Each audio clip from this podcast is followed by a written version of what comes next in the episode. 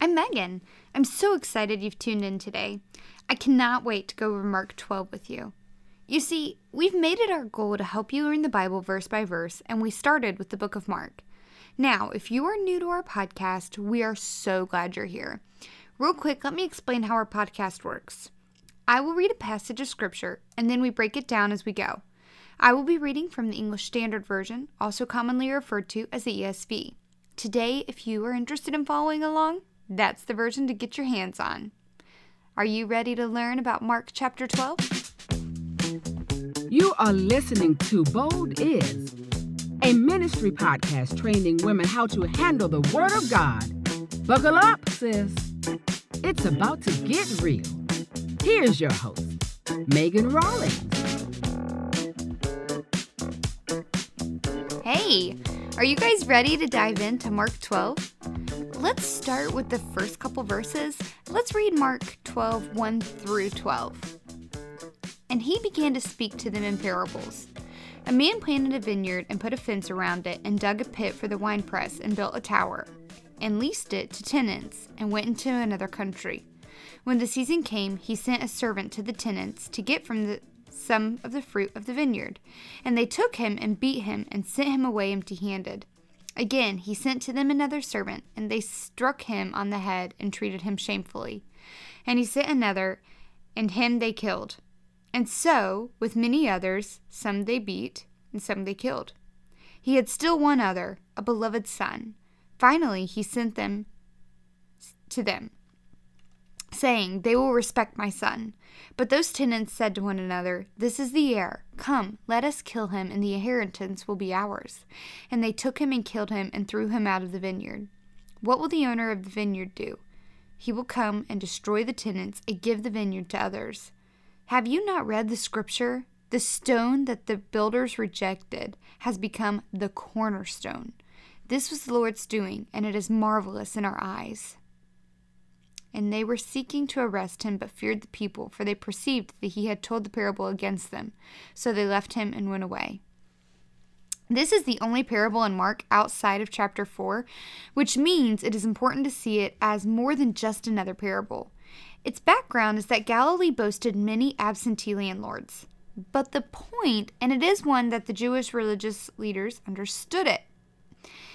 The leadership at the time wanted to dictate to God how his people were to be treated. They wanted to control history, but that is a fool's errand. They, like us, are but servants. Also, note the judgment of the landowner is only on the tenants, the Pharisees, Sadducees, scribes, etc. It's not a blanket judgment on the Jewish people themselves. Also, the sending of the Son was one with authority, but also a mission of compassion. And how did they treat him? Mark, inspired by the Spirit, is foreshadowing nearly everything else that is to come in his gospel. We must accept God as God, and that means us accepting his word and his son.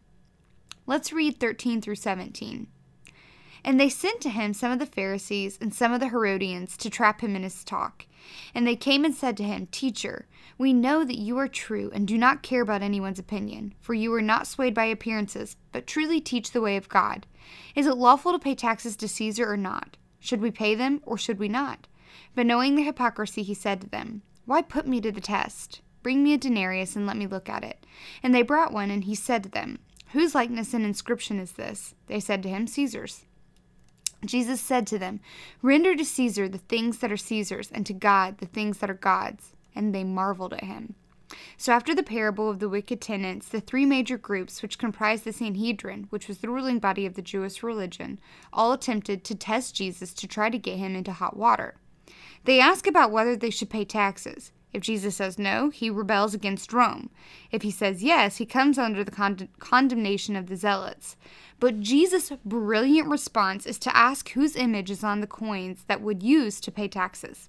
An image stamped on something in the ancient world meant it truly belonged to the person behind the image. But Jesus is not just saying give Caesar's coin back to him. He is also saying that what are we? The image and likeness of God and you can find that in Genesis 1 26 and 27. That is stamped on us. So we should give ourselves to God, our Creator and our King. Now let's go on to verses 18 through 27. And Sadducees came to him, who say that there is no resurrection, and they asked him a question, saying, and actually, this is funny. Um, in my Greek classes, a lot of times you'll read, and they asked saying, which is redundant. We don't do that in English, but it's like a Greek thing. I just thought that was interesting. And they asked him a question, saying, Teacher, Moses wrote for us that if a man's brother dies and leaves a wife, but leaves no child, the man must take the widow and raise up offspring for his brother. There were seven brothers. The first took a wife, and when he died, left no offspring. And the second took her and died, leaving no offspring. And the third likewise. And the seven left no offspring. Last of all, the woman also died. In the resurrection, when they rise again, whose wife will she be? For the seven had her as wife. Jesus said to them, Is this not the reason you are wrong, because you know neither the Scriptures nor the power of God? For when they rise from the dead, they neither rise they neither marry nor are given in marriage, but are like angels in heaven. And as for the dead being raised, have you not read in the book of Moses, in the passage about the bush, how God spoke to him, saying, I am the God of Abraham, and the God of Isaac, and the God of Jacob? He is not God of the dead, but of the living. You are quite wrong. Now, the Sadducees tried to test Jesus, asking about marriage and resurrection, even though the Sadducees didn't believe in resurrection or angels or demons. Fun fact. But Jesus shows them up as well. He shows from Exodus, one of the five Old Testament books the Sadducees accepted as canonical, and show them that God Himself speaks of those who have passed from this earth as alive, and that marriage does not exist in the new heavens and new earth, but we will instead be servants in one congregation free from death and sin.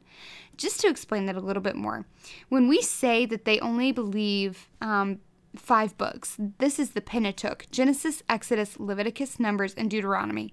The Sadducees were a sect of Jews who only believed in those first five books. So, Jesus used those books to be able to speak to them. He met them where they were. Let's read 28 through 34. And this is one of my favorites. And one of the scribes came up and heard them disputing with one another, and seeing that he answered them well, asked him, Which commandment is the most important of all? Jesus answered, The most important is, Hear, O Israel, the Lord our God, the Lord is one.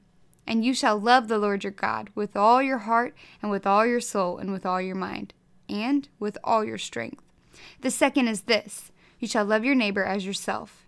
There is no other commandment greater than these. And the scribe said to him, you are right, teacher. You have truly said that he is one, and there is no other besides him. And to love him with all the heart and with all the understanding and with all the strength, and to love one's neighbor as self is much more than all who burnt up, more than all whole burnt offerings and sacrifices. And when Jesus saw that he answered wisely, he said to him, You're not far from the kingdom of God. And after that, no one dared to ask him any more questions. Now, the scribes take their turn in trying to test Jesus. In Greek, the scribe's question really is which commandment takes priority for all people, Jews and Gentiles? Jesus answered from a passage from Deuteronomy 6 4 through 5, known as the Shema, which is Hebrew to hear. And it was recited morning and evening by every pious Jew. And that is from J.R. Edwards, in case you want to look that up. He wrote the Gospel according to Mark. The scribe agrees with Jesus but doesn't understand it, for in other passages, Jesus teachers, teaches that all people, even the Samaritans, who most Jews despised as their neighbors, nor do they understand that Jesus himself is God. That is why Jesus answers, You are not far from the kingdom, but he does not tell the scribe he is right. Okay, let's read verse 35 through 37. And as Jesus taught in the temple, he said, How can the scribes say that the Christ is the son of David? David himself, in the Holy Spirit, declared, The Lord said to my Lord, Sit at my right hand until I put your enemies under your feet. David himself calls him Lord. So how is he his son? And the great throng heard from heaven, heard, sorry, heard him gladly. Jesus has passed all the tests given to him with flying colors, and now he teaches and pronounces two judgments. He begins by denying the prevalent opinion of Jews, and particularly of Jewish leadership, of who the Messiah would be another David. But Jesus points out that David calls the Messiah Lord, thus superior, which means their view of the Messiah was incorrect, something Jesus will prove with his death and resurrection. Now let's read verses 38 through 44. And in his teaching he said, Beware of the scribes who like to walk around in long robes and like greetings in the marketplaces, and have the best seats in the synagogues and the places of honor at feasts, who devour widows' houses and for a pretense make long prayers. They will receive the greater condemnation. And he sat down opposite the treasury and watched the people putting money into the offering box, which rich people put in large sums. And a poor widow came and put in two small copper coins, which make a penny. And he called his disciples to him and said to them, Truly I say to you, this poor widow has put in more than all those who are contributing to the offering box, for they are contributed out of their abundance. But she, out of her po- poverty, has put in everything she had, all she had to live on. Jesus contrasts two groups the Jewish leaders who he condemned at the beginning of the chapter and who sought to trap him. He warns the crowds of those who seek wealth and respect in so called service to God, and he contrasts them with a poor widow who gives but a little. Few give her any mind, including Jewish leaders, but Jesus, God in the flesh, recognizes it, and we should all keep this in mind. Guys, we cannot thank you all enough for being part of the Bold Movement. We wanted to let you know that everything we do in this ministry is 100% free with the exception of a few incentives for our financial supporters. These include discounts on our merchandise, additional resources on our website, and early access to all of our content. If you believe in what we are doing and would like to consider helping a few girls out, would you pray about joining us as sponsors? We have plans ranging from $1 a month to $25 a month. With your donations, you are ensuring that we can give you, among other women, content to help you better understand your Bible. If you cannot afford to help, we can definitely use your prayers. If you like us, would you rate and review our podcast? This helps get us out there so that others can find it too. Also, please check us out at www.theboldmovement.com. See you next week. But ladies, remember, go out and be bold.